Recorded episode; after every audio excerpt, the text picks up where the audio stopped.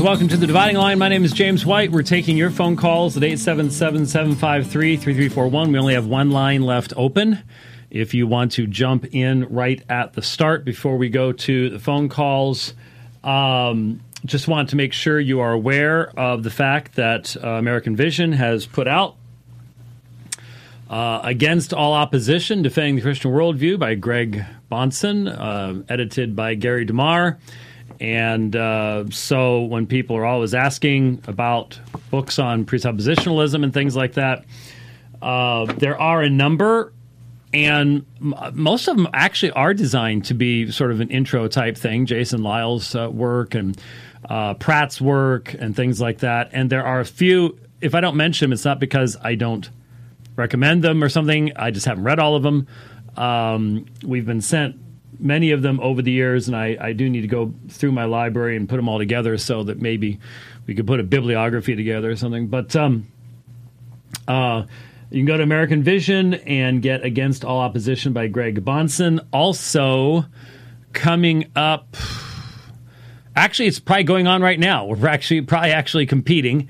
Um, so you'll probably need to uh, uh, listen to this debate. But uh, Chris Arnzen on Iron Sharpens Iron is doing a very important debate. I hope he doesn't have technical difficulties, and I hope their server can um, survive the strain. Um, they are having a debate on hyperpreterism with uh, the gentleman who's best known for it and his former right hand man, which is really interesting.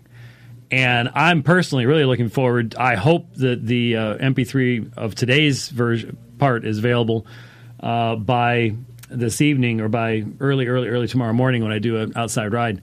Um, that's definitely something I want to be uh, listening to and uh, and following along with. So that will be uh, that will be great. So Iron sharpens iron.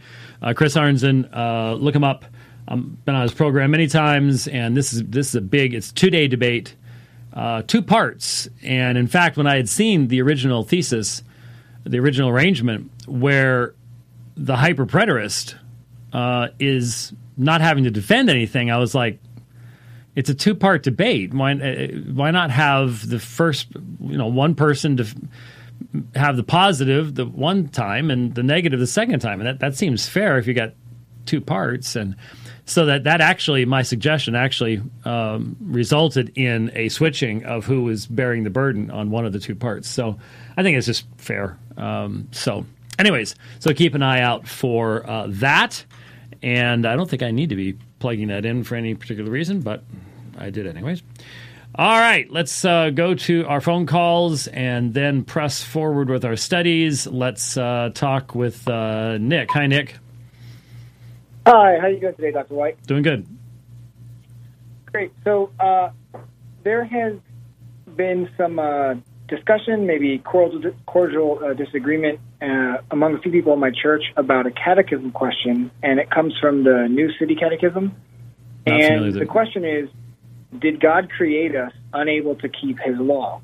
And then the answer given in the catechism, or the kids' catechism, is no, but because of the disobedience of Adam and Eve, we are all born in sin and guilt, unable to keep God's law. And so the controversy has been about whether or not humans, in, in particular Adam and Eve, were originally uh, created with the capacity to obey God. And so, from the perspective of God's decree, as I understand it, Adam and Eve did just as God willed, and so in, in in that sense, they could not have done anything else than what they did. But Well, I guess well, uh, my, my question would be more like, what does the Bible communicate about the original state of Adam and Eve, and in particular their ability to obey before the fall? Yeah, there's no question the Catechism is correct. Um, the Catechism is simply reflecting what all Orthodox Christians have believed from the beginning, and that is that God created man uh, good. Uh, in fact, he was very good. And uh, there was no created necessity in Adam uh, to sin. It was not that there was a automatically provided uh, defect that would that would guarantee this. um, anything along those lines uh, whatsoever. Um, we, we must differentiate between the secret decree and the revealed will of God. The revelation of God is that man was created uh, uh, upright, and the content of the decree is not something that is is uh, something that Adam had access to or it's not God standing behind Adam with a gun saying you're going to sin, or, or any of those things. Uh, so you, we have to be very, very careful at this point because if we take the concept of the decree and claim to have some type of knowledge of it within time, uh, that's going to cause a, a, a, real a real major problem. Um, so so no, uh, we can we can affirm that in God's decree the uh, all of this was exactly what God intended. Uh, but at the same time, you have to recognize the the unity that exists between that decree and the revelation that God gives to us, that God gave to Adam, um, that uh, comes to us in Scripture and the law, et cetera, et cetera. All of which comes after Adam. Adam is I've used him as an example many, many times of someone that it's absolutely useless to speculate about because we have basically no more than at maximum two chapters worth of revelation about anything uh, pre-fall. Right. Everything after that's afterwards. So it's pure speculation for anybody, even though a lot of people try to do that. And of course, that's where Jonathan Edwards got into trouble. Is he attempted to dig into what we don't have sufficient uh, revelation to answer questions about, and ended up uh, even in John Gerstner's opinion, who is a huge Jonathan Edwards fan, uh, in a morass of contradiction. And so, uh, no, we have to affirm that Adam was made uh, good. Um, that he had uh, that he had the capacity in and of himself to do what was right. That doesn't answer the question as to whether it was God's intention for what happened to happen. The issue is, did he have that potentiality? Did, did he have that capacity? To say he didn't is to say he was created defective and therefore uh, was created to fall by nature. And that's that's not what uh, that that's not what has ever been affirmed. Because if you say that, then there was actually no intentionality on Adam's part. There was no rebellion. There was no deception. There was he did what what he was supposed to. You're sort of stuck with the Mormon view at that point because they actually say Adam fell upward.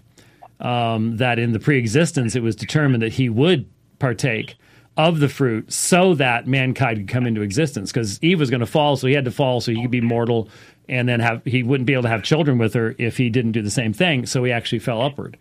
Um, so no, there was a there was a true fall, um, and the fact that that was decreed does not make it any less of a true fall. And if we don't affirm it that way, then you end up with uh, falling one side or the other off the cliff. Gotcha. Okay. Thank you very much. Okay. That really uh, answers Thank you. All right. Thanks a lot, Nick. All righty. That's one. We got uh, three more to go. And let's talk to Tyler about the Septuagint. Hi, Dr. White. How are you? Doing good. All right. So I begin my Greek studies here soon for uh, seminary. And so I bought the reader's edition of the Septuagint. Ah, the two volume? And I noticed. What was that? The two volume readers? Yes, sir. Yes. Yes, I, I hate so, to, I hate I hate to tell you, Tyler, but um, you will never ever own as nice a version of the two volume Reader Septuagint as I will soon have from Post Tenebris Lux Bible Rebinding, um, yes, which has I will be sending my grandmother's Bible to him in August. well, uh, but he has my reader's edition of the Septuagint right now, and uh, he's oh. up. the The pages have already been gilded and I've already seen uh, the blue and gray uh, dual uh, leather cover uh, is being is being put together. So I just. I just don't want you to feel badly once I you show know, this. This is just cruel that you do this. I, this is just cruel. I, I, just it's it's like what Folks, well, I, sometimes I'm coveting. That's the whole reason for it, Tyler. What isn't that pretty obvious? Actually, this is this is sort of a backwards advertisement for Jeffrey and the and the folks there. But no, he's uh, he's working on it, and um, uh, I saw I saw the the gilding that was done, and as you know, those are huge volumes. And I oh, yeah. I had first I had first talked to him and asked him would it be possible to bind them together? And he's like, not really. not, not, not, really. So it's like, okay, so we'll stick with the, the two volumes. But the two volumes are going to be uh, the leather is going to be reversed on each one, so you can tell which volume is which. So one's going to have a, a gray leather spine with blue, and then will have a blue leather spine with gray, and it's it's just going to be absolutely awesome. But that anyway. sounds awesome. yes, yes. So, anyways, uh, thank you for giving me that, that opportunity of doing a little bit of an advertisement there for uh, for Brother oh. Jeffrey. Anytime he can pay me later. All right. That's um, right. And so me. I was I was wondering as I'm looking through, as I'm scanning through, I noticed it contains the Deuterocanonical book. Yep. And I was wondering, since the Septuagint is the what Jesus and all them in the early church uh, used, were those included back then, or yeah. were those added for our edition today? Well, of course, we do not have any complete Septuagints from the days of Jesus. Uh, we have fragments, we have singular books, we have portions. Um, in the Dead Sea Scrolls and things like that. That is that's not so much a, a question as it is a canon question. In older um, in older materials, you will read about the Palestinian canon and the Alexandrian canon, and the assumption was many years ago that the Palestinian Jews had a different canon than the Alexandrian Jews. That the Palestinian Jews had what we would have in the Protestant canon, and that the Alexandrian Jews had an expanded canon that included the Deutero- Deuterocanonicals. I would recommend a uh, a book. Um, it's getting older now; it's getting up to forty years, but it's still uh, fairly relevant along these lines. Um, and uh, uh that is the Old Testament Canon, New Testament Church by uh, Roger Beckwith and he really goes in depth. It's very scholarly, but he really goes in depth in refuting the idea, and most scholars who study this area today no longer hold that there were two different canons. There was only one Jewish canon. And uh, that um, the Jewish people never embraced those Deuterocanonical books as canon scripture. So the the what's what's obvious and just become obvious once you've learned enough Greek to be really doing much with with that nice uh, two volumes that you've got um, is that the certain portions of the Greek Septuagint were written at a very um, were translated at very high levels. So the Pentateuch is excellent. It's very, really, really well done. Uh, there are a couple other se- sections that are really, really well done. And then there are other sections that are not really well done uh, at all. And what that means is the Septuagint was not translated by one group at one time. It came into existence over a period of time. And so, um, what would have been the form early on, or even in the days of Jesus, uh, and then our earliest versions, uh, our earliest versions that would give us an idea of what was contained altogether come from three to four hundred, about three hundred years after after the days of Christ. So, uh, in Palestine, obviously, in Israel, uh, in that geographical location, uh, all the evidence is that the Jewish people did not accept these as uh, canonical. They were not laid up in the temple, and so whatever. Because see, we we always think of the Septuagint as a as a single uh, as a single volume, uh, something that we can just grab hold of. I'm not sure what happened to to mine in here. I, I thought I had one in here. Um, let's see. Well, I okay, there it is. Hold on a second. All right, there we go. Uh, here's here's a nice. Uh, this was bound many many years ago, but this is my Rahlfs uh, Septuagint here. And so when we think of the Septuagint, we think of something like this, a, a single volume. It, it, almost never existed like this. Um, this is a modern innovation. The, the, vast majority of them, well, first of all, they would have been on scrolls uh, in mm-hmm. in the ancient world, and then once Christians started utilizing them. Uh, Christians just maybe it was so that they could differentiate themselves from the, from the synagogue. There's a lot of different theories about this, but Christians just didn't do scrolls. They didn't like doing scrolls. And so once you start getting codex versions, then uh, those books start getting uh, uh, collected together and included within the Tanakh in in Christian versions because Uh, we do know that by the time of uh, the Council of Nicaea and, and that time onward, um, not only was the had the Septuagint become the Bible of the early church, uh, but those books were being included uh, within the uh, the canon of the Old Testament at that point, which led to the the initial controversies concerning whether those books were considered canonical or not. So as early as Melito Sardis uh, in the second century, there is controversy uh, being discussed as to whether those those books are to be considered canonical or not. He makes inquiries into Israel, discovers the Jews have never accepted them, and so he rejects them. Uh, Jerome does the same thing, and so Jerome does not translate the Deuterocanonicals for the Latin Vulgate until the very last, and you can tell he didn't do a very good job because he did not believe uh, that they were in fact um, canon scripture. Uh, he and he and Augustine argue about the subject because in North Africa they are accepted as as canon scripture.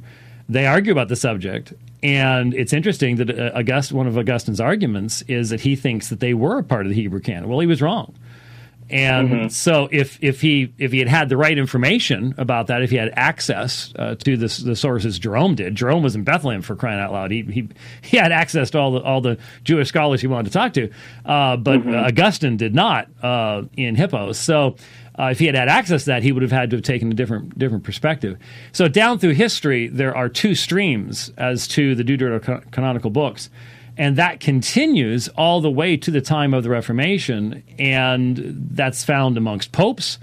Uh, Pope uh, Gregory the Great rejected uh, the deuterocanonical books as being canonical. Uh, all the way down to the ta- days of Cardinal Cajetan, who was the one who interviewed Luther. And he had written a commentary on the Bible, which rejected he he had read Jerome, so he rejected the uh, Deuterocanonical books.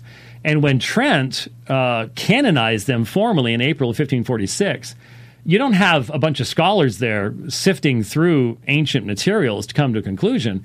They are reacting against Luther's rejection of those books. Um, it, it's it, it, they they don't they don't answer what Cajetan had said or what anybody else had said. They just simply are re- reacting to uh, to Luther. So um, when you get your when you get your earliest Septuagint copies today, they're Christian. They're not Jewish. Okay. And though they so they do contain them, but as to what the Jews would have had, there's no reason to believe that in the days of Jesus in Israel that there would have been scrolls of those books that would have uh, the term that they used was to make the hands dirty uh, that they would have considered holy for, from from touching them because they just they were never laid up in the temple, uh, and that was even 200 years 200 years before Christ. The canonical books of the Tanakh, which we would call the 39 books, they numbered them 22 to 24 because they did not separate out the minor prophets. They were all one book. Um, and then some of the major prophets included some of the uh, like Lamentations was in Jeremiah, so on and so forth. They had 22 to 24 books, same list that we have today. Uh, they were laid up in the temple and were considered to make the hands dirty because they were they were holy. That's never the case with the uh, with the deuterocanonical books. They're they're just never treated okay. that way. And in fact, when you read them, you discover that they recognize the threefold canon of the Hebrew Old Testament already existed by the time they were written. Um, so it's it's pretty straightforward as, as far as that goes. But the earliest manuscripts we have the Septuagint all seem to be in, of Christian origin, not Jewish origin, and so that okay. that enters into that. Okay. Awesome. Thank you. You're most welcome. Have a great day. You too. All right. Bye bye. All right. Didn't expect to. we already jumped into church history there, but um, oh, by the way, if if you want more on that uh, on that subject, then um, uh, we've done two debates on the subject of the canonicity of the Apocrypha, and I know that I've given presentations at numerous conferences uh, since the 90s on the subject of the Apocrypha, the Deuterocanonical books. There may is there something in in our in our sermon audio stuff on that because um, I, I, I know I have. It's not the most scintillating stuff, but again, neither is Manichaeism, and we've done that too. Uh, but uh, if you want to hear at least a rundown of those things, Uh, then you've got the really early 1993 debate with uh, Gerry Matatics from uh, Boston College. And then we have, of course, the uh, great debate with Gary Michuta. Uh, from Long Island. I'm wondering if you may have done some dividing lines building up to that because you tend to do that when before a debate. You would tend to. It's possible review that. So. Well, not not for Boston College, obviously. No, but, but I mean uh, the, the, one uh, Michuta is possible. It's possible. Yeah, it's possible. So around that time. Yeah, yeah. Because I know I've, I've I have an entire, uh, really lengthy presentation on the uh, patristic evidences and who lined up on what side and all sorts of stuff like that. So there is more out there, but the Beckwith book goes into a tremendous amount of details. So. Uh, okay, let's uh, talk to uh, Lauren. Hi, Lauren. Hi, Dr. White. Hello. Uh, hello. I just wanted to first say, uh, from my husband and I to you, Rich, thank you so much for your ministry. You two you really have had such a profound effect on our walk, and and uh, we just want to thank you from the bottom of our hearts. Well, that's great. Thank um, you. Okay, my question is, and it's don't know how to word it exactly, but um, I, I know that the Lord has saved me. I know that I love Him. I love Him very much. But this, I think about this often. I go about my day sometimes and I don't even think about the Lord, and I, I, I know that I'm not loving Him with all my heart, soul, mind, strength perfectly. And so, um, my question to you, it's kind of weird, I think, but my question is, and I am constant sin because I that's a command and I, I can't keep that commandment you know to love him perfectly all the time or have I ever loved him perfectly? Or can we in this life? And I, I think about that a lot and I was wondering what you would say to a question like that. Well if you uh, if you define imperfection as sin Mm-hmm. Um, then uh, you know we do not experience perfection in this life, and so if mm-hmm. if you if you take that perspective, then we are in constant sin up until uh, the eschaton and, and, the final judgment, and uh, well, basically until we die and are and are resurrected and and are fully sanctified. Um, but that's I'm not sure if that's the best way to to really look at it because when you talk about someone who being in constant sin, you're talking normally when we describe it in that way, we're talking about someone who is uh, either struggling with or is given into some type of abiding sin in their life that, um, that just simply um, they they will not stop committing, and um, mm-hmm. that's a that's a different thing than uh, sinless perfectionism because again if, if, if we define it in that way then we would have to believe in sinless perfectionism we would have to believe oh. um, that that once we are saved then we are going to be made sinlessly perfect and right. that therefore would not would not be experiencing uh, sin um, because it, it's true. The only one who has loved the Father perfectly, uh, 24 hours a day, seven days a week, uh, is, is the Lord Jesus himself. And that's why we need to have his righteousness uh, to mm-hmm. be able to stand before a holy God. Um, but yeah, no, on a, on a theological and pastoral level, I would differentiate between the idea of being in constant sin as imperfection and being in constant sin as a certain type of sin absolutely um, rules one's life. One cannot stop oneself from from engaging, and you know we can talk about all sorts of various forms of addictions and things like that that that clearly right. do demonstrate a level of idolatry in our lives that we love something far more than we love than we love God. Um, right. But I mean, you technically could make the argument that as long as there is any idolatry whatsoever, and really you can make the technical argument that all sin is a form of idolatry. Uh, you're putting yourself before the Creator. Uh, yeah. If you go that direction, then the only way out would be to believe in a doctrine of sinless perfection. Um, and then you don't need a, a yeah. mediator any longer. Right. Yeah. And and yeah, that makes a lot of sense because it's not a, like a rebellion thing. It's just that I, I think about it. I, I really want to love him perfectly, but I can't. Yeah. You know, and, and I know that. But and so that that's been on my mind for a couple of years, and I thought I'm going to call Dr. White and ask him what he thinks. so um, that makes a lot more sense than because it's not a rebellious thing that I don't want to. Right. Um, you know, when we gather with the saints uh, um, on the Lord's Day, it's like little splashovers of heaven. it's, it's so wonderful, and I I wish that I could you know feel like that you know twenty four seven. But uh, I just thought it was an it's kind of a weird uh, question, but I, I knew that you would answer it well. Okay, and well. I certainly appreciate it. All right, well, thank you, Lauren. Okay, God bless you. All right, God Bye-bye. bless. Bye bye. All right, last call, real quick here. Oh my, someone in the uh, in the frozen tundra of uh, Canada. Hello, Chris. Hello, Dr. White. Thank you for taking my call. Yes, sir. Uh, this is okay. So this is the second time I've uh, called. I called last year in April, and the same joke. You called it Canada. Oh, did I? Well, there you go. You may have been the last person to call from Canada. So. yeah, I called last year to uh, ask a question about elect infants and the Baptist Confession, and um, since then, finished engineering, got accepted to Covenant Baptist Theological Seminary. Covenant Southwest? Sorry, Co- Covenant Baptist. Sam oh, Covenant Baptist. Oh, okay. I'm, I'm, yeah, yeah, yeah, yeah, yeah. I'm, I'm, having a little hard hard time hearing. It's a little bit uh, mushy. So. Okay. Can you hear me now? Yes, yes, yes, yes. Okay. Uh, I'll yeah, I'll get to my question. Um, and my apologies to Rich. I uh, said textual variant at First Corinthians eleven sixteen. It's not a textual variant. It's just a difference of translation. Oh, okay. Uh, whereas where, whereas the so my apologies to Rich, but whereas the ESV says, um, if anyone is contentious, we have no such practice, and neither do the churches of God. The uh, New American Standard reads, we have no other practice, and neither do the churches of God. And in the footnotes on the NASB, I actually have it both of them pulled up on Logos on my phone. Um, it says literally such.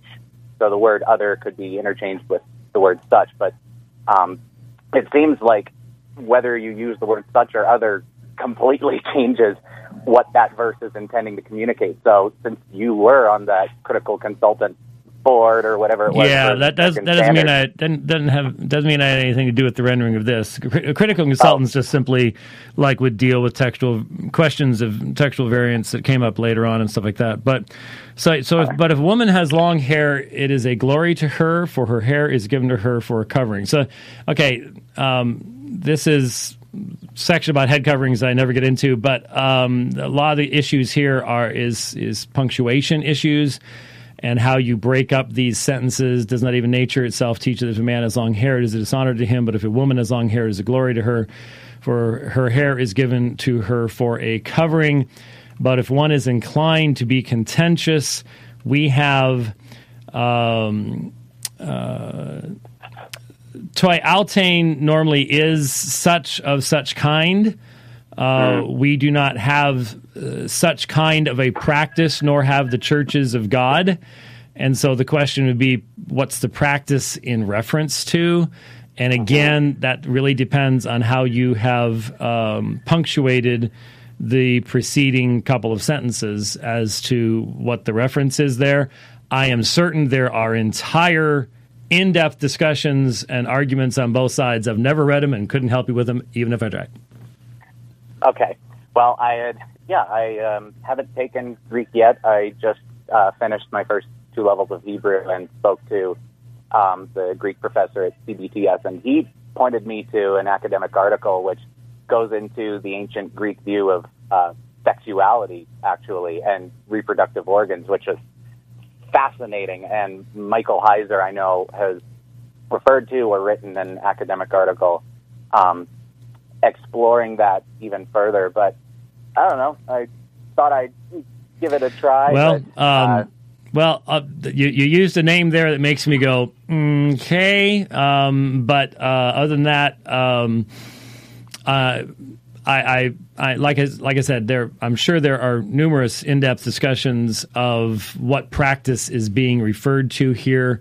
We have no mm-hmm. such practice. Uh, where that, that that's referring to, you know, what what practice that is actually referring to. Um, my concern with Heiser is uh, elsewhere. Maybe he's spot on on this, but I've not found it to be spot on on a whole lot of things. So um, I would just throw that warning out there uh, just in case.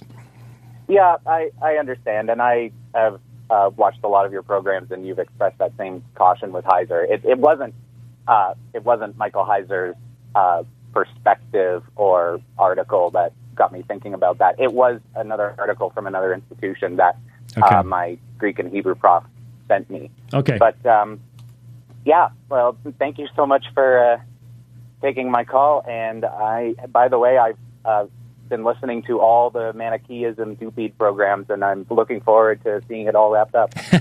Everybody's looking forward to seeing it all wrapped up. Uh, I'm sure. I'm no. sure. I'm sure Ken Wilson is really looking forward to seeing it all wrapped up too. So, no, in, so, so am I. In all seriousness, not not because I haven't enjoyed it, but because like we're coming to the end. Yes, this is it. This yes. is the home stretch got, run. Got to get there sometime. Yeah, definitely. All right, thank you so, so Th- Thanks for your call. All right, God bless. All right, bye bye. Yeah, don't get me into the uh, into the head covering stuff. Just not no no don't thank you. Um, I, I'm not interested in the the wars that come come out of that. Uh, by the way, um, uh, there was a tweet uh, that was posted on. Uh, um, well, it has to be posted on Twitter, does it? I was I was going to try to log on to uh, this Parler thing. not me. It would never it it just kept just put me into an in, infinite loop, never let me in. Um, I don't know. I don't know. But uh, evidently they don't want me. So it's like, okay, fine, whatever. Um, but uh, uh, there, uh, Anthony Vitolo put a comment up. Uh, 238 years ago, we froze. This may have been Facebook. Uh, we yeah, it was Facebook. We froze and starved in order to defeat the largest military force on earth to build a free nation, and you surrendered it because you're afraid to get sick. Um, and I had commented upon that, and a fellow by the name of Vern Hall said that Anthony gets a free meal in Johnson City, Tennessee, for an honorary mention on the dividing line of that comment. So uh, Vern, you owe Anthony a free meal in Johnson City, uh, Tennessee, for an honorary mention on the dividing line for what he said. There you go. how many mentions and how many meals? And all, all, I, it was always in the singular, so there's really no can't go there. I'm, I'm afraid. so yeah, there you go. So we, uh, I, I, had to make a, a note of that, uh, or I would never have remembered it, unfortunately. Um, so, uh, and then uh, I I think I did. Yeah, I, I think I saved it um, to my uh, to uh, Dropbox here. Let me see if it's uh, if it's still if it's still there. Uh, no, no, it's not. Huh. Anyway, uh, Governor Cuomo has has made face masks mandatory if you go out in public. I just wanted to find out if that was in a particular area because let's just let me just make a quick comment. Um, what, what would be tough about this? What what why would this yeah why would this be difficult? How about you because we have this data we can do this. How about we map the places in the United States that have extremely high densities of people. Okay, like like like Manhattan, going out onto the island. Not all the way. Now, if you've been on Long Island, you know that the western part of the island is not like the eastern part of the island. There is a huge density of people over here, but not over here. New York State, you've got the city, and then you've got rural farming places. So, how about some common sense and saying if there is this density of people and these numbers of infections, that you wear face masks. But a farmer in Nebraska on his plow does not need to wear a face mask. And he doesn't need to wear a face mask at Walmart or McDonald's or any place else in Nebraska for that matter. It's insane. In fact, if you wear a face mask in your car, I'm concerned about you. I'm a little worried that you you know you that may you know bump up into your eyes. You won't see where you're going. Who knows? I I don't know, but I see people driving around with face masks today, and I'm just going, um, okay. I mean, I hate them. I detest them. I, I feel like I'm going to die in them. and I had to wear one on the flights that I took recently. Um, and I've read a lot of stuff about this, and I'm definitely on the side of this is a complete waste of everything. Um, but hey, if it makes you feel better, great, fine, wonderful. But when the government starts telling a farmer in rural New York that he has to wear a face mask to go into the hardware store, we've we've discovered that this isn't about a virus anymore. It's about something else. It's really about something else, and it is. It's very much about something else. One other comment before I dive back into Wilson. No, nobody else saw this. okay, um, but it really caught my It just boom like I had once again, and this has gotten me into trouble so many times. So, I mean, I, I posted a bunch of stuff on Twitter over the past uh, 48 hours that just should have resulted in uh, us having to fight our way out of the mob outside the um, outside the office. Um, but we don't live in Minneapolis, so that's not what's going on. Um, hate to see that in my uh, my home, my the town of my birth. Um, but yeah, I was born in Minneapolis. Anyway, um, uh, I had you know allegedly yesterday using certain numbers uh, we passed 100,000 deaths in the United States due to COVID 19. Now, I question some of those numbers. We have.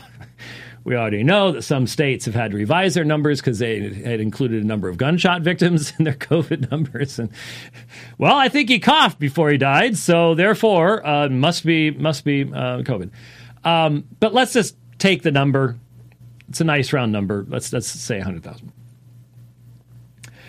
And as normal, I pointed out if you're if you're looking at MSNBC especially, even Fox did this. They've they've stopped doing it now. But even Fox did this. You'd have this tally board, upper right-hand corner of the screen. And global cases, US cases, global deaths, US deaths. It's in red, you can't avoid it. It's in your face constantly. That's all they're talking about. And there's never any context. And I'm afraid that if you asked any American citizen walking down the street today if they would stop and pull their mask down to talk to you or try to talk to you through the mask, which free, will, will result in numerous miscommunications, I can assure you of that, um, you would find that almost no one in the United States has any idea how many people die in the United States every year. Just, just no idea. So, so they have no idea how many per day, per week, per month, and it varies. Obviously, it's not like every week is the exact same number, but it doesn't vary that much. It's pretty consistent throughout the year. No one ever talks about those numbers. No one ever talks about the 600,000 people who die of heart disease, the almost 700,000 who die of cancer. Um, no, th- those numbers are, are unknown. The, the nearly 3 million people. And so as a result, 100,000 in the mind of the vast majority of people is 100,000 healthy people who would have lived another 30 years if it hadn't been for this dratted disease. And so that's the population of small cities. We have to we have to shut everything down and put the entire globe into a depression uh, so that doesn't ever happen again. And that's the thinking that has prevailed. That that's how it's been done. And so what I did is I pointed out how many, just I've got the numbers, I pointed out how many people through the end of May of 2020 would have died of this disease and that disease and that disease and that disease on an, in a normal year. And many of them were more than 100,000. And then I asked, where are the clocks in media for these things? Why is it just one disease? Why, why, why isn't it tuberculosis and meningitis and and Alzheimer's and and cancer and heart disease and all the rest of this stuff? Why aren't there any clocks for that? It's just this one thing. Have you have you thought about this? And so I talked about how many people would have died up until this point. Well, somebody, don't remember who it was, but somebody pointed something out that I found fascinating because he didn't pick up on this, or it might have been a she. I don't know, but I thought it was he. He didn't pick up on this, didn't say anything about it, but it caught me. And he said, well, actually, the CDC says we're about 66,000 deaths ahead of what the normal projections would be for a regular mortality year at this point. Hmm. Now, think about that for a moment. Because, see, as soon as I heard that, my mind automatically goes, but there's 100,000 deaths. That's what's being claimed. That's not taking into consideration any of the extra mortality that is resulting from missed cancer screenings and and heart stuff and suicides and everything else that is not a result of COVID 19, but a result of the panic about COVID 19. I mean, th- I can't tell you how many people I'm seeing finally starting to see. It's starting to f- punch its way through the, the, the panic barrier. People saying, I have loved ones that are dying of other diseases, but because of the COVID panic, I can't even go see them. And they can't get proper treatment. I mean, the number of people that will die from that, no one will ever see. There's, there's no category for that. There's no category for that. So those numbers should be subtracted from the COVID numbers, but they're not. Or added to the COVID numbers, as this is what happens when you massively overreact and jump off the cliff and go, we must be safe. And you jump in front of a freight train. That'll make me safe. um, the guy that was about to stab me won't get me because I jumped in front of the freight train. Uh, okay, that, that works. That, that's what panic does is makes you think that way. But there was something else. Why isn't it 100,000 more? Why is it only 66? That's only two thirds. And I realized why.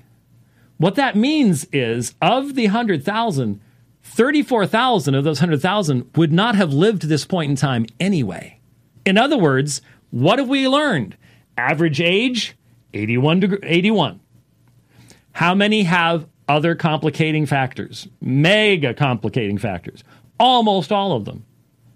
So that number tells you that one third of the numbers that are being counted would not have even lived to this point without COVID 19. COVID 19 simply took the place of other mechanisms that normally bring about mortality every single year, and no one ever even talks about it. It's never up on the right hand corner of your screen. It doesn't show up in your in your notifications every 5 minutes on your phone, but it happens, it has happened every single year you've been alive. And no one sits back and goes, "Huh. I wonder why it's happening now." Could the complete reorientation of our entire culture have anything to do with this at all? Oh no, you're put you better put your tinfoil hat on, go start watching Alex Jones now. If you even ask the question, if you even go, this seems very strange. It does not seem balanced. It's not balanced. And there's a reason for it. But I saw no one even and I think the guy that pointed out that actually there's been 66,000 more deaths. I would sort of go, and so if there's been 100,000, have you thought through what that might mean? No, that's no, no, no discussion whatsoever. It's just like, think about what that means. If those 66,000 are due to COVID 19, and not, it's not 100,000, that means one third of COVID deaths would not have lived this point this year, no matter what. And that fits exactly with the earliest data that we got. Remember the early days, that first week or so? There was that one website that was primarily based on data that was coming out of Italy. Remember that? It was really well done that website. It's just great graphs and, and all the rest of that stuff. They were proven right in almost everything that they said. You you were t- you were called a conspiratorialist if you cited them and blah blah blah blah blah blah. Everything they said has panned out to be exactly right as far as the numbers were concerned. And what they pointed out was that for that for that theirs was over uh, eighty five percent. I'm just going off. I could look it back up. I saved the screenshots, but I have to go find them. But over eighty five percent were people who had numerous other underlying conditions which can cause mortality. And so here's the question to think about. Let's say there ends up being 200,000 before this thing runs its course. How many of those? Let's say, let's say this this goes through. Let's say it goes for another year, so a year and a half. How many of the two hundred thousand would have lived to the end of that time period with or without COVID? That's the question. That's a meaningful question. If you say, oh, it doesn't matter, every life is precious. No, listen, think for just a second. What are the costs that you are proposing? I was just talking to a nice lady on Twitter right before the program started. And she's about my age. We're about the same age. And she has asthma and some other stuff. And she was basically saying, no, we, we need to do this. And, and I mentioned the pandemic of late 68 to early 70. She says, yeah, I got sick during that time. And then she made a comment. And I said, so you're actually saying we should have shut down in 1960 because I, I, I made the comment i said we had a pandemic going on in 1969 we also went to the moon that's when we landed that's when apollo 11 landed on the moon 1969 and she said well it only would have been delayed a few months And so i was like so you're telling me we should have shut down back then moon landing's not worth a life. And I was like, there's there is the exact picture of what has changed. I keep telling a friend of mine, he keeps looking back at the nation as it once was and says it's gonna we're all gonna recover it's everything's gonna be good and i'm like the nation has changed and here's where it is there's where it is you actually now have people saying, yeah, we, we should have. And you, you need to realize if they had shut down Apollo then, it probably wouldn't have happened. The, the delays probably would have pr- pretty much ended things. Cause that, cause, and once you start doing it, have you already started seeing? I started seeing this morning the stuff about second wave aimed at October. I keep telling you, wait for the October surprise. Wait for the October surprise.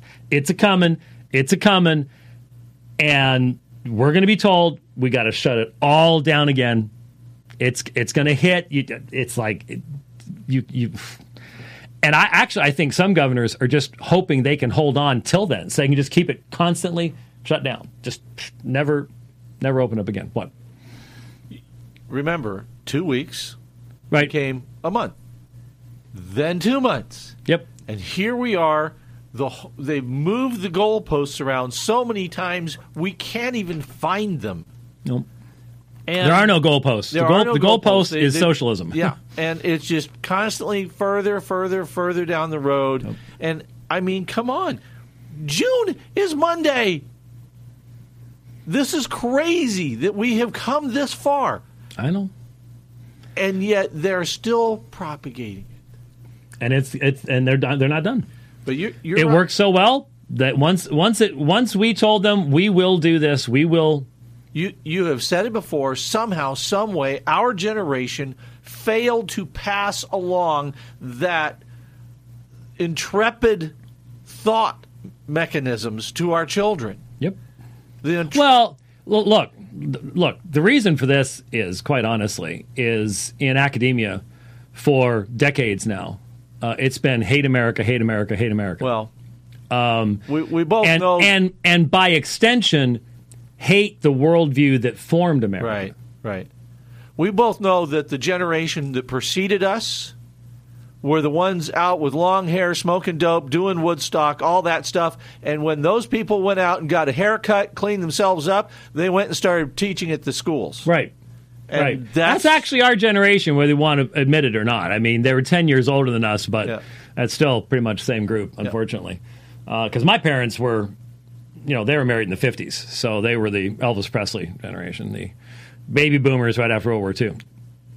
Anyway, um, I wasn't going to spend that much time, but it just caught me that here's someone wanting to argue the point with the numbers throughout a number that I'm like, if that's true, what does it mean?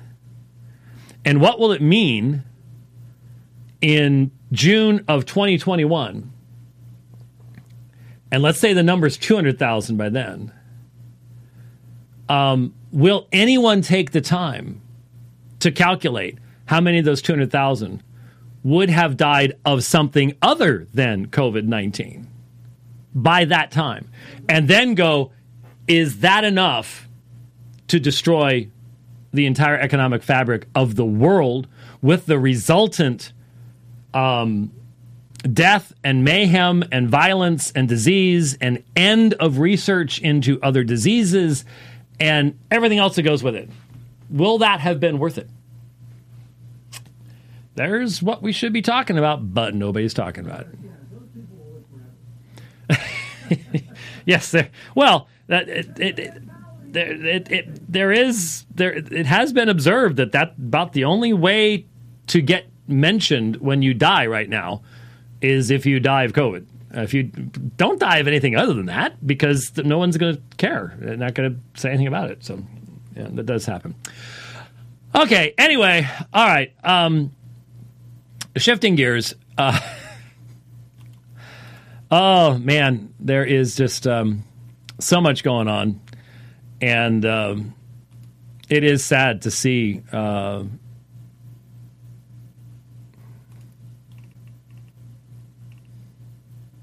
I'm not even sure what that means.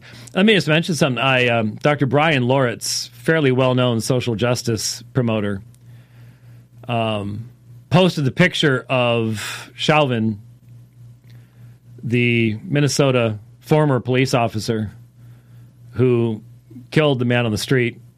Very obvious. I mean, I I don't know how you can watch that without recognizing the animus on his part. Very obvious, extremely obvious. And I'm I I will be surprised if the sun goes down today. He hasn't been arrested. Uh, needs to be. Um, though I would have some comments about uh, our justice system and how unbiblical it is. Because biblically, he should either be executed or he should have to work the rest of his life for that man's family. But putting him in slavery and charging the rest of us for it, where did that ever come from? Just something to think about. It's what I was raised with, and what you're raised with, you just go, that's what I'm accustomed to. I've never even thought about it. But there were no penitentiaries in Mosaic law. There was either restitution, and you worked for the other person, uh, or execution. And um, anyway, let's talk about justice some other time. But uh, Bryan Loritts um, posted this with the comment this is why I didn't sign that quote social gospel end quote statement. Now, my assumption, everybody else's assumption, was that this was the social gospel, the, uh, the gospel and, and social justice statement that I was involved with. So I just retweeted part of the picture um, with a single quote from the statement, from right at the beginning of the statement. We affirm that God created every person equally in his own image. As divine image bearers, all people have inestimable value and dignity before God and deserve honor, respect, and protection. Everyone has been created by God and for God. So the reason you didn't sign it was what again? Um, but like I said, there is a lot of uh, virtue signaling going on, not just face masks, but in regards to the Minneapolis situation.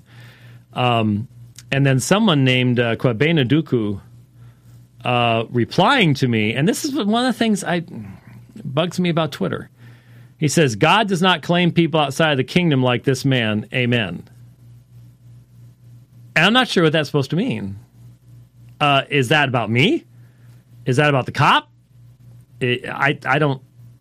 I, I'm Cobain. I don't know what you're talking about, uh, and unfortunately, uh, you know, I don't know. Uh, so I see there's a bunch of stuff going on here uh, that I'll have to look at later on uh, in regards to some comments that were that were made, but obviously we've all been watching the uh, looting going on, the stuff in the Target stores um, going on up there, and uh, just after the program started, I saw a video come across. It was actually distracting because it stayed up on my screen for a while of um, someone trying to back their car into discount through discount tires. You know the rolling door type thing. I guess they wanted to steal some tires or something like that. I don't know, but I guess the place is just melting down. And uh, I'm sorry. Oh, well, I, I don't know, um, but um, hope and pray for peace. And uh, it just is a reminder of how thin the veneer of civilization is over the wicked hearts of men. Um, every single one of those looters is demonstrating by their looting that they care nothing about the guy who died. Care nothing about. It. Don't have a concern about justice. Don't go out there and, and march in that parade and then turn off to the right and go burn a McDonald's down. Just. Anyway, there you go. I should just I should just minimize Twitter. just get out of there. I I'll not get anything else done if I keep looking over there. Okay. Um, I had at some point over the past three weeks started reading through. Once again, I, I, I've already laid this out. There is a conclusion section in if you're if you're new to the program for some reason. Um, we were challenged uh, by a group that calls themselves provisionists, who seemingly have become very deeply connected with the free grace, anti lordship, anti repentance movement, uh, to respond to a uh, to a book, which has moved all the way over here, to a book titled "The Foundation of Augustinian Calvinism." Well, actually we had people calling about this book initially. And so when I got hold of it and I I listened to it on a ride one day. It's not very long. It's uh, only 100 and less than 100, 118 pages. Um, fairly not non-dense print, so it's not long. Well, as soon as I started pointing out problems in it, just errors in argumentation and, and things like that. We got pushback that said, no, no, no, no, that's that's not for scholars. What you what you need is Kenneth Wilson's dissertation. Well, I had looked it up and it was nearly hundred bucks, and I'm like, given what I was seeing in the book, I was like, I, I, I don't know that I want to spend that amount of money given the argumentation I'm seeing. Well, Dr. Wilson sent it to us, and once I started seeing what the dissertation was about, then we bought the dissertation online. We bought the electronic version so that at least Dr. Wilson gets his money for that. Um, and we were challenged. We were told no one can respond. This is this is this man is the greatest living expert on Augustine in the world. No one knows more about Augustine than he does. He he got a DPhil from Oxford uh, for this dissertation, and and you guys can't touch his ten foot pole. So we have been spending a fair amount of time touching it with a ten foot pole and poking holes through it that are about 10 feet wide because it is very poorly argued, very poorly written, very poorly argued. It is a theory that, to my knowledge, commands almost no uh, following in scholarship at all. It's not that ag- accusing Augustine of Manichaean influence is anything new. That that took place during his life. Um, and someone pointed out that remember Steve Gregg, uh, that's one of Steve Gregg's big things. Is he goes after Augustine uh, for being a Manichaean and, and all the rest of this type of stuff. So it's it's that's nothing new. But what is new is the specific application of a concept called DUPED. Um, and it had it's basically the the theory that that Augustine once he began arguing against Pelagius, Augustine had had two major controversies in his life, some minor ones, but two major controversies in his life. This is something I've been lecturing about for years. Um, the first is the Donatist controversy, which is about the nature of the church, the authority of the church, sacraments, um, things like that. That's when he is first elected bishop. This is something he has to deal with uh, a great deal. Uh, and then you had, toward the end of his life, the Pelagian controversy, where he is involved in the battle with Pelagius over the nature of the will and things like that. The theory is that so as to um, fight Pelagius, not only did Augustine develop a never heard of before baptismal theology, and, and this is clearly untrue uh, from any meaningful uh, study of church history, um, but that he also went back to a Manichaean understanding of this DUPED, this uh, this divine unilateral predestination of individuals' eternal destinies, and that that then was basically a direct line straight to Calvin and to Reformed theology. Um, with the result that, and I, I have this, I just have this sitting on my uh, desktop so that anytime I need it, we can just simply play it. Here's an interview from 2018 with Leighton Flowers asking a question of Ken Wilson. Listen to what Ken Wilson's response is. Say that Augustine was the first to clearly articulate these views. Um, it, that coupled with what you found, it seems to be an insurmountable uh, argument against a more deterministic understanding of the text. Yes, if you want to remain a traditional Christian. If, if you want to go uh, be a Manichaean Christian with Augustine, um, then it's fine to, to take a deterministic view. But for a traditional Christian, you should hold a free will view. So you have something called a Manichaean Christian with Augustine if you are a Calvinist, if you're Reformed. Um, and you'll notice that Leighton thinks that this, this um, understanding of the early church somehow becomes the lens through which exegesis is to be done too which is an extremely problematic element of this that we have we've only touched on a little bit but it's but it's there um, so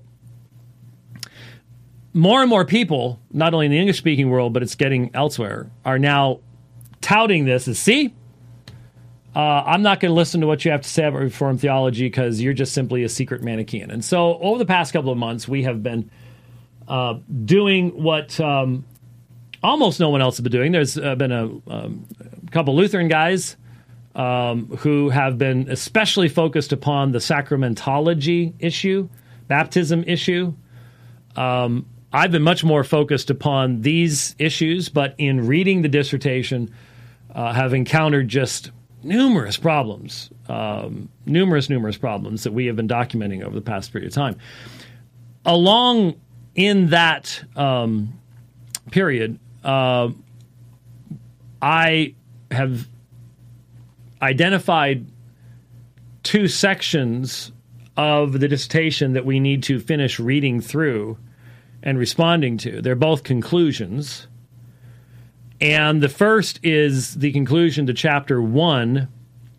And in chapter one, you have the philosophical religious context of Augustine where you have a discussion of Gnosticism, Stoicism, Cicero, uh, Judaism, which would include the Qumran sect, that is how you say Qumran, uh, Neoplatonism, uh, which would, uh, it's a later development also around the time of Augustine, and uh, then Manichaeism.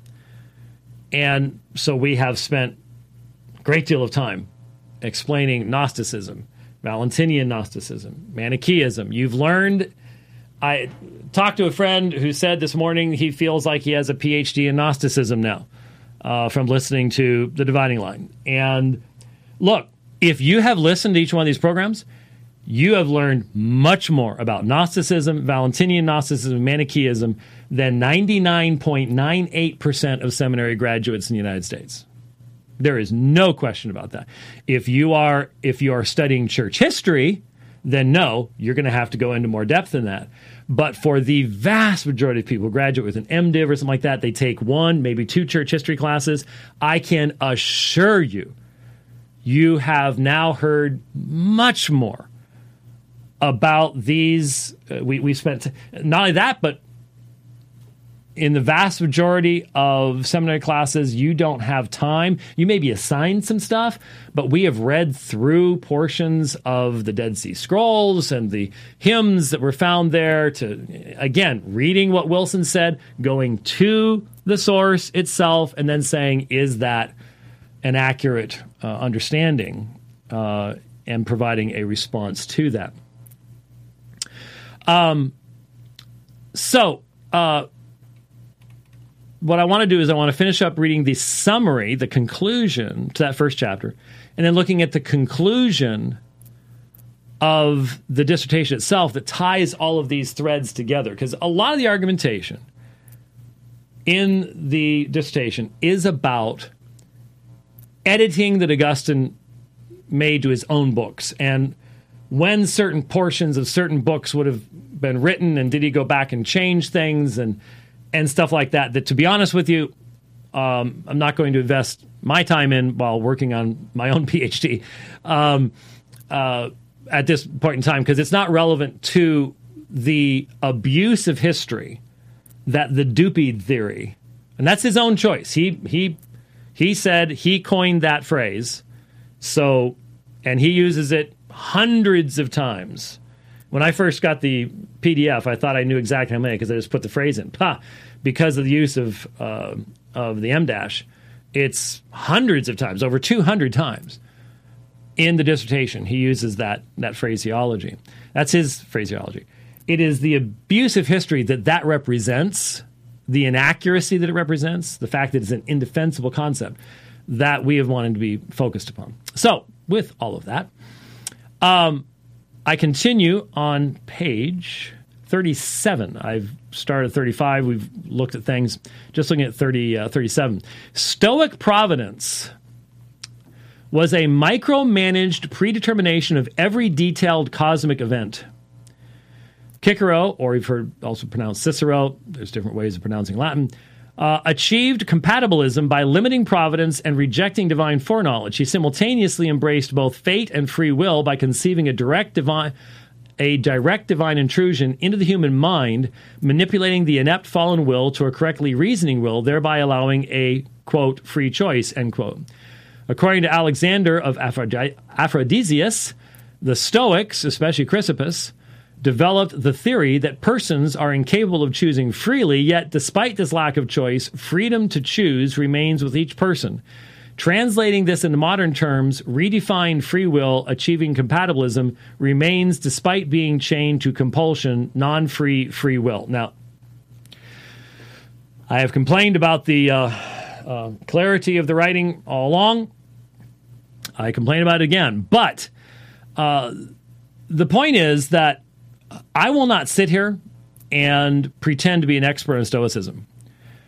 There are very few people who really are. You have to be a hard core philosophy type guy to want to invest the energy to really come to grips with the various forms of stoicism because as with any philosophical system you know chrysippus might represent one form of Stoicism, but there were there were others.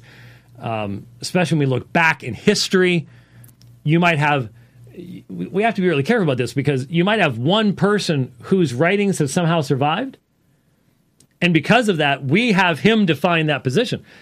If you had lived the day, you might have realized that that guy, okay, he's written some books, but he wasn't nearly as important as this other guy who actually really does define that position but his books don't survive for 2,000 years, and therefore we end up with a skewed understanding because of the nature of the sources. Anyway, let's just be very clear here Stoicism does not have a sovereign decree of a personal God. The deterministic elements of Stoic philosophy are mechanistic. They are due to the nature of the creation. And even at this point, when you start, look it up. If you don't believe me, do go to go to the Google Scholar, put in Stoic determinism, start reading a few a few papers, and you'll go, oh, it's it's because there is a completely we're not when I say a completely different cosmo, cosmology, it, it it's not the differences between Manichaeism and Gnosticism and Valentinian Gnosticism and different myths and stuff like that. No, this is a completely different way of looking at reality itself and the the relationship of mind and matter and all of this. And so when the Stoics made the assertion that what is has to be the way that it is, their reasoning is not because there is a divine decree that determines people's individuals individual destinies. There's nothing personal about that. And it's not just fate. It's not some simplistic idea that there are fates running around that determine it either. And it's not a modern scientific idea that, well, uh, because of your genetics or because the, the, the, rules, the laws of nature. It's not even that. It, it is much more complex than even all of those things. But it would be more in that realm. It would be more the natural result of laws than it would be any type of expression of divine will by any stretch of the imagination. Now, those laws are extremely complex and don't really map with how you and I look at the world. That's why I would say trying to explain Stoic cosmology is just as difficult as trying to help Westerners understand the Eastern way of thinking when we're talking about Eastern Orthodoxy and stuff like that.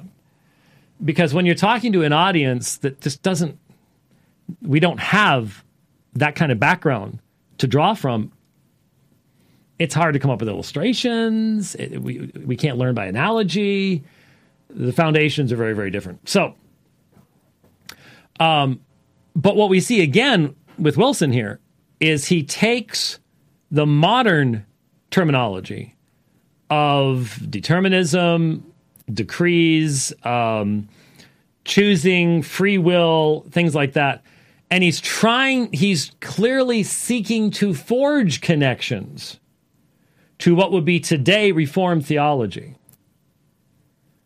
rather than letting the Stoics speak as the Stoics and defining the terminology within a Stoic framework, which is very, very, very, very, very different. That's not explained here.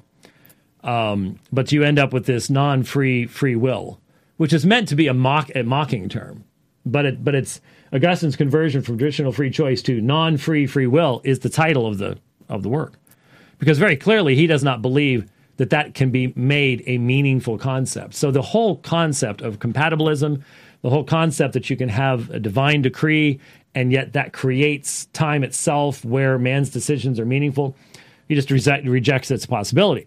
But the Stoics didn't do that in the first place. They did not have a personal God who had a revelation of decree of himself to his own glory. It just wasn't there, just not a part of the system. Uh, so I continue on. Although some scholars categorize Stoics as compatibilists, determinism and moral responsibility are inseparably linked, presupposing and demanding each other. Notice that's that's a criticism. That's his perspective. Um, uh, concealing fated free will. That sentence doesn't even really make much sense.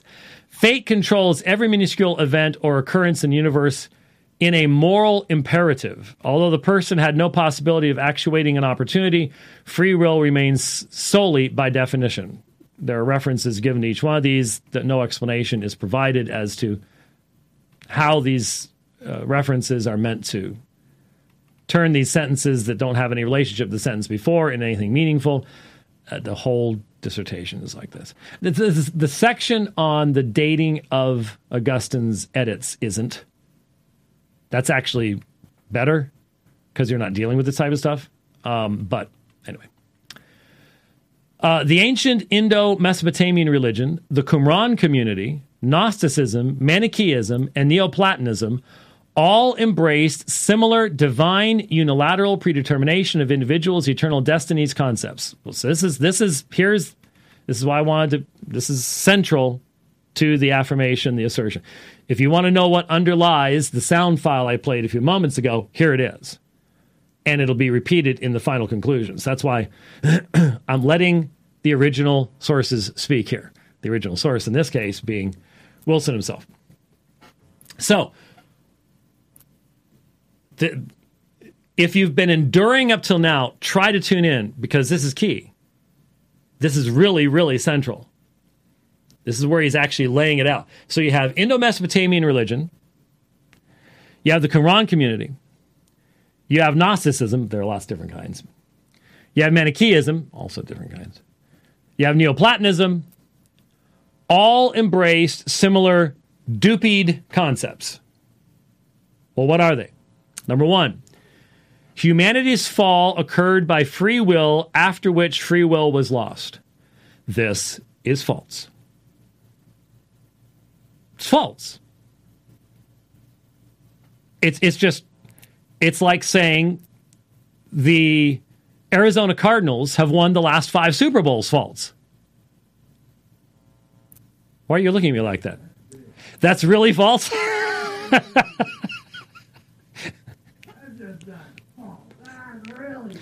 well, I would have to say the Cleveland Browns have won the last. That, that makes it really, really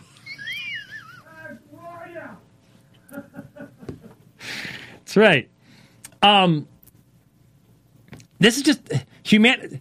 We've already pointed out to even use the term fall, to use the term free will, given the differences between these groups. I'm not sure exactly what he's referring to about Indo Mesopotamian religion, unless it's the earlier forms of what feeds into Manichaeism. But if if if you are the result of the mating of demons who grew out of sperm and aborted things falling on the earth from divine beings that got sexually excited by an androgynous being from the realm of light. I'm sorry, that's not the fall of Adam and Eve. There's no way to make a connection here. This is violation of every cat every logical category problem that man's ever seen. It wow. Uh, so that's not a a free will fall. And in fact, in Gnosticism, Manichaeism, in Valentinian Gnosticism, the actual taking of the fruit is a good thing. The Christ spirit is spent is sent because gnosis is a good thing. So, so number one in the definition of dupe, none of the people who held any of these views would have agreed. Well, maybe the Qumran community, May, maybe the Qumran community. I suppose that, that that'd be one, but none of the rest of them would even have a category to even work with. Number two, unavoidable, divinely fated actions remain punishable. Again, just looking for a meaningful way of understanding these statements. That would be true of Qumran because it's uh, it would be true of Qumran without the word fated that's a prejudicial term. Um, fate is impersonal. A decree is personal. If I don't care if you don't want to utilize, if you don't want to recognize those differences, the differences actually exist. But unavoidable actions remain punishable. This confuses the eternal and the temporal on the Christian level. Leaving all those things aside, how do you even have a meaningful understanding of punishable between these different perspectives. Punishable by whom? When when in Manichaeism and in Gnosticism, the physical realm at the end of time is destroyed, either after all the light particles are removed or whatever other strange forms of eschatology Valentinianism had and whatever. When when the physical realm is dissolved in Gnosticism, it, it's in Manichaeism it's not dissolved; it's just separated from the realm of light back to the way things were, because they're two equal two equal realms. How is that punishment? How, how is that punishment?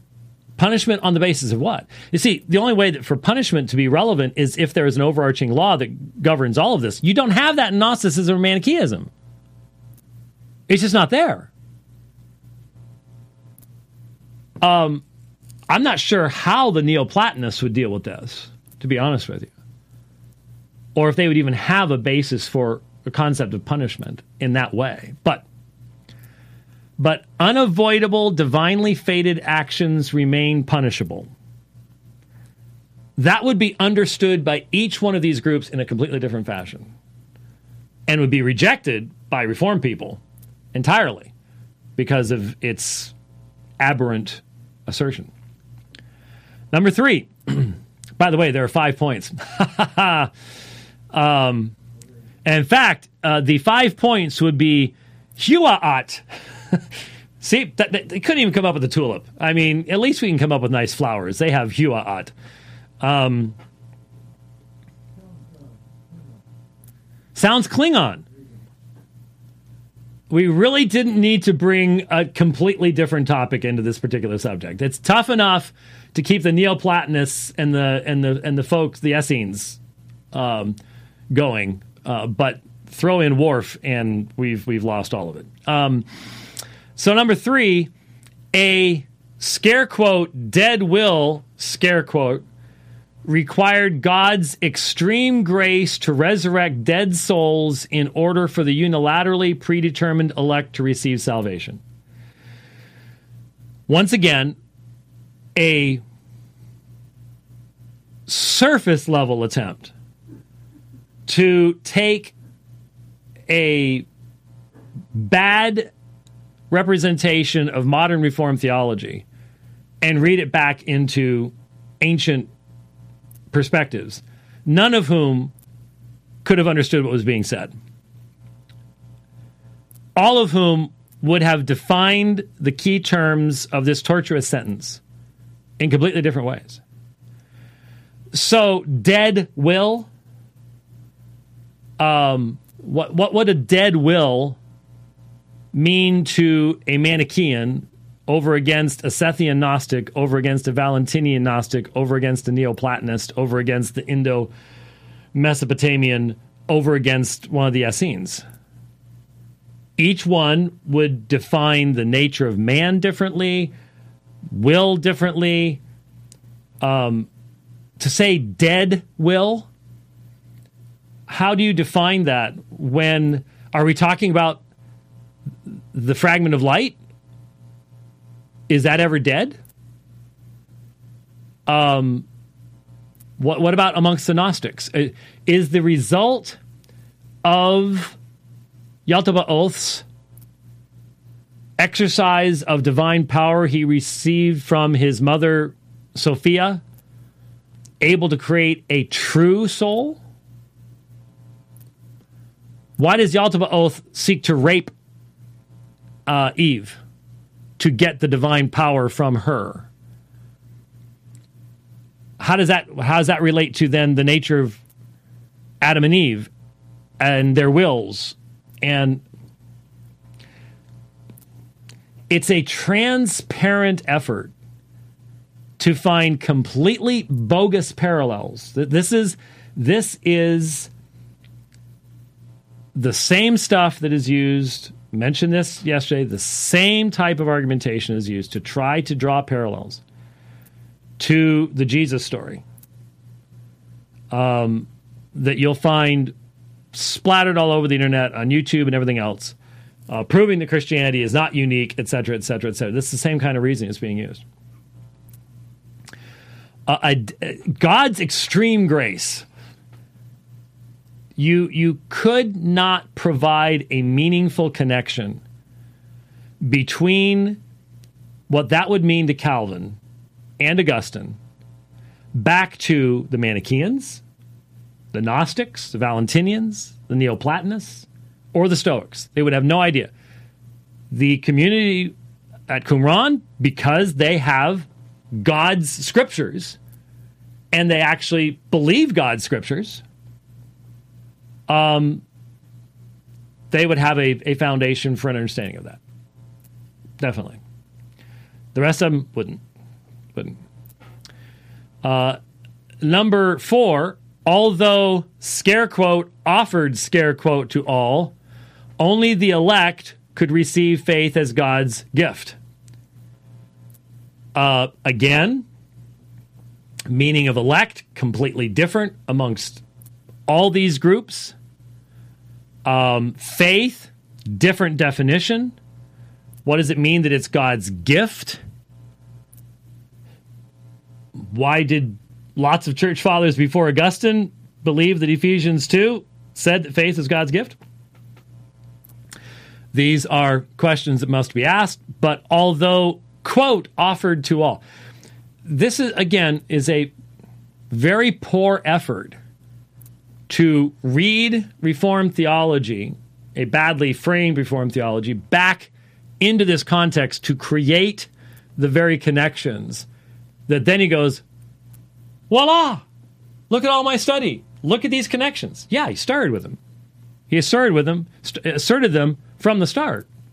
There was no there was no meaningful argumentation before this in the summary statements that actually establishes any of this stuff. It's just simply asserted. It's it's it's a bunch of assertions.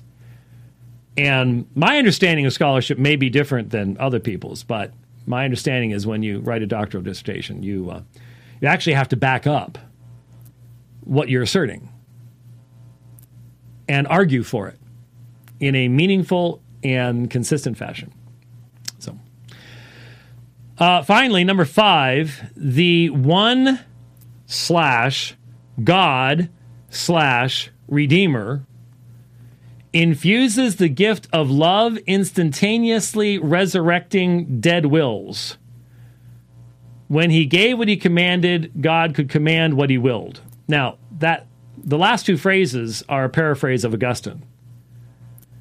So, if you're if you're paraphrasing Augustine as a part of what all these other groups allegedly believed, you haven't established that yet you have not established a similarity of, of terminology that, that this summary would actually be meaningful in any of these. Haven't established any of that yet. But when you actually paraphrase Augustine and then make that a part of your opening summary of the first chapter, then you're going to supposedly argue for it later on. That's called arguing in a circle. Okay, you've already you've already made your your conclusion, and shockingly, you're going to come to the same conclusion at the end of everything, too. How did that work? Oh, well, it's because it's not being argued appropriately by any stretch of the imagination. So the one God Redeemer infuses the gift of love, instantaneously resurrecting dead wills. How does that? How does that happen in Gnosticism? Um. Well, and it, it would be different between Sethian Gnosticism and Valentinian Gnosticism. So, how does that exactly work? I, I, I don't know. Uh, I don't think they would have understood anything that was being said there. And even if you could come up with a way to make it relevant to them, that would require changing the meanings of the words so it's no longer relevant to Reformed theology. Trying to maintain this connection is simply impossible. It's not done here.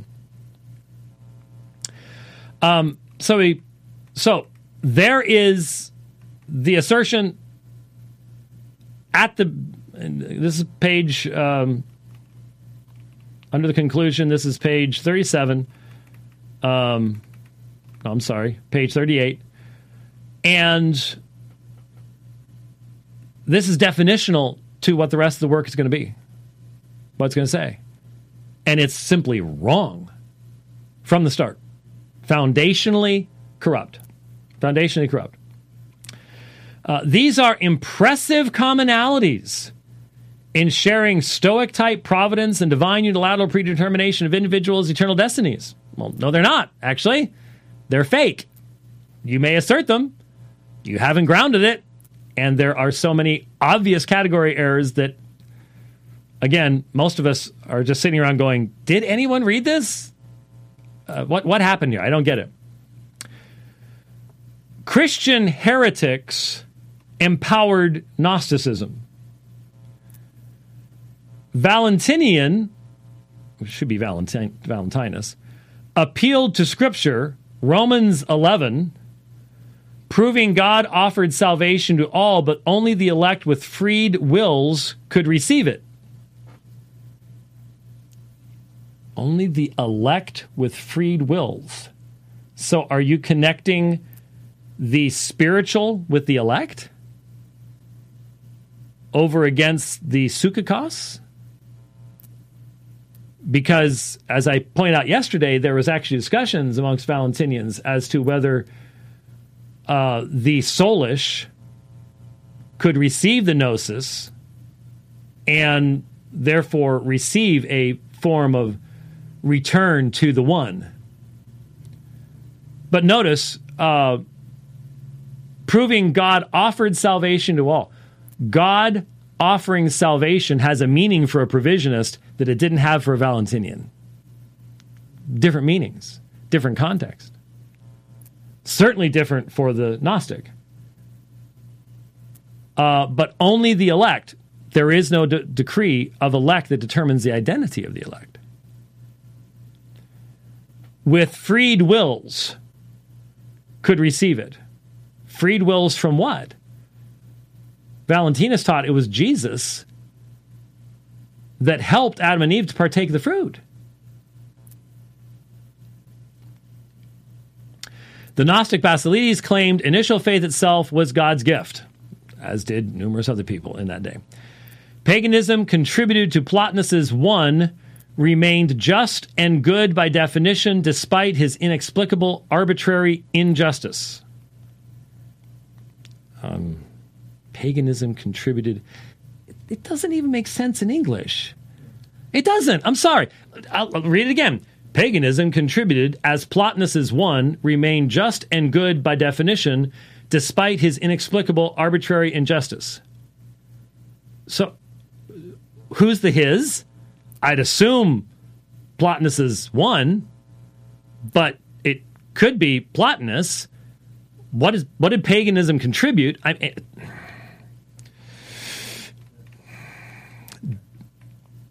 Okay, divine unilateral predetermination of individuals' eternal destinies appears inevitable in any philosophy when a theory of totalitarian providence demands God must resurrect the totally incapacitated will, non free free will, and infuse salvific faith as a gift of grace.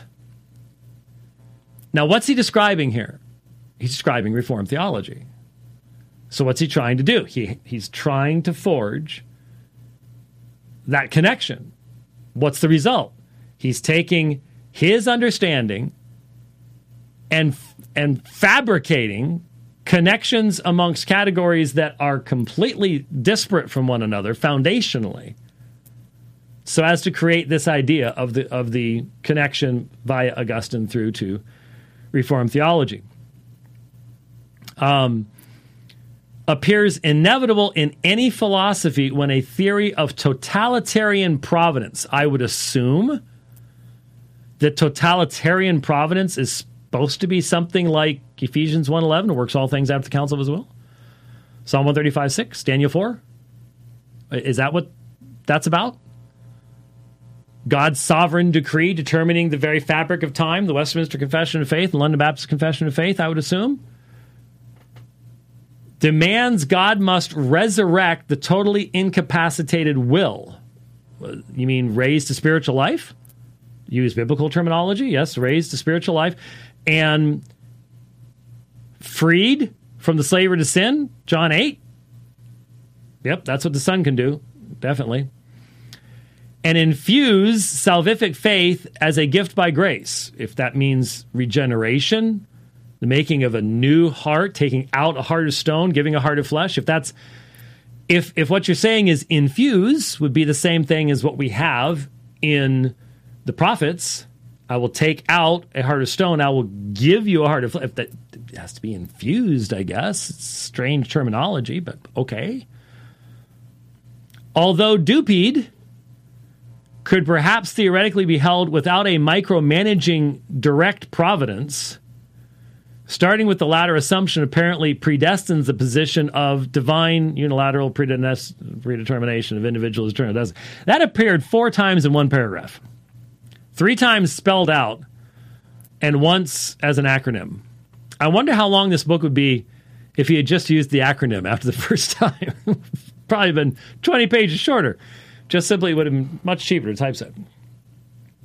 But although DUPED could perhaps theoretically be held without a micromanaging direct providence, so without a divine decree, starting with the latter assumption, latter assumption of what? Apparently predestines the position of DUPED. I'm just reading it, folks, and most of the time it just don't make no sense. it's just it's just so so poorly written. Um, but predictably, no ancient religion or philosophy dared deny free will.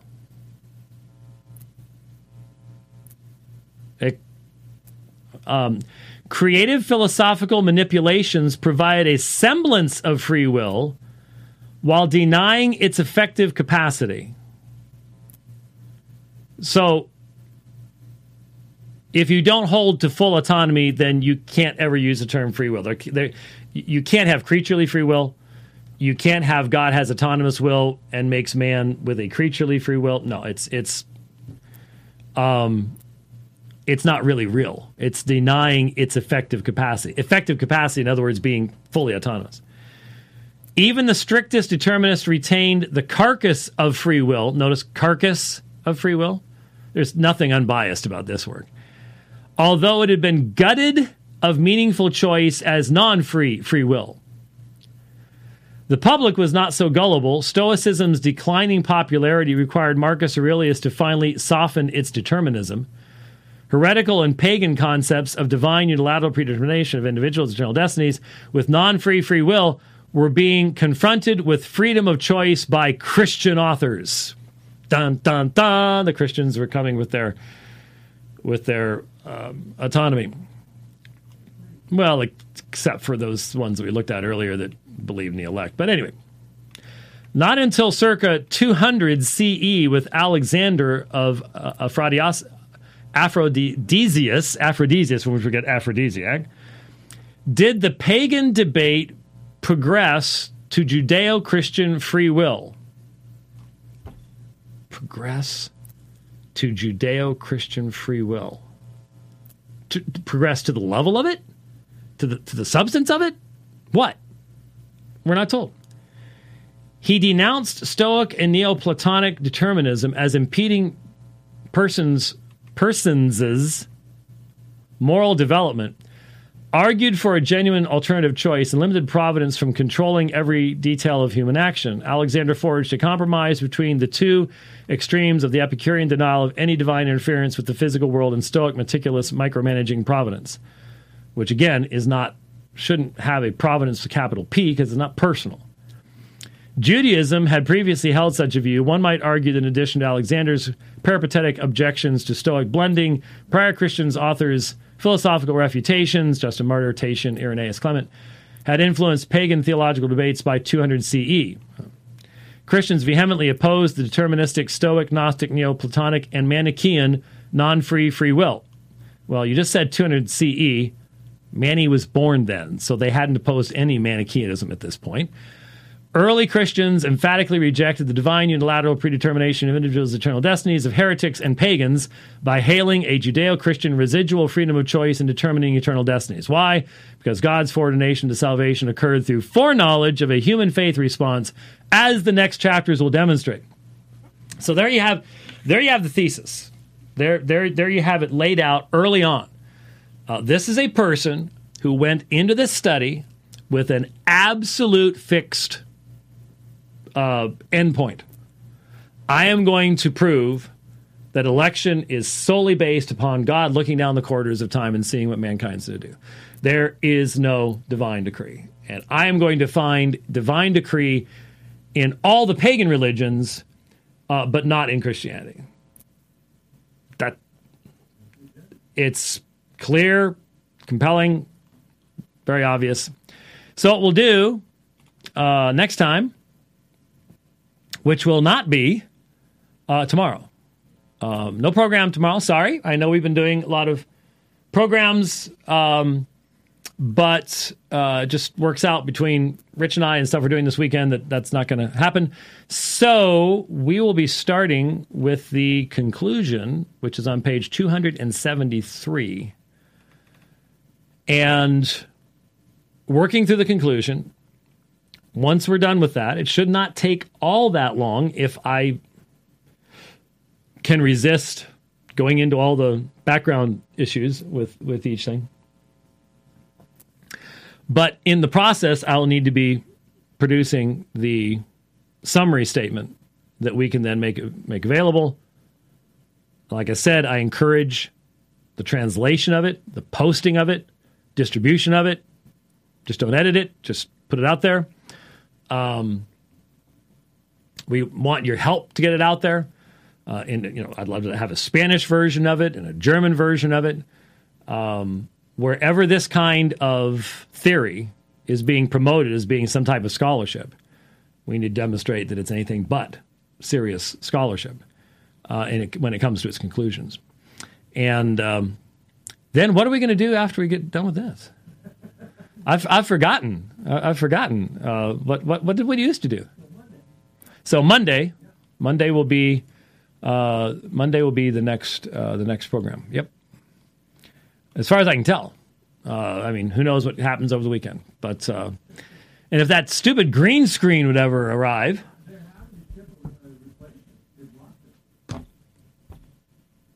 Lost it. Great. Wonderful. I know. I know. I know. I'm waiting for about three things from there, too. Anyway, well, thank you for sitting through a whole lot more. Like I said, you're learning about stuff you never expected to learn about, but lots of background information. Hope it's helpful to you. We will see you, Lord willing, on Monday. God bless.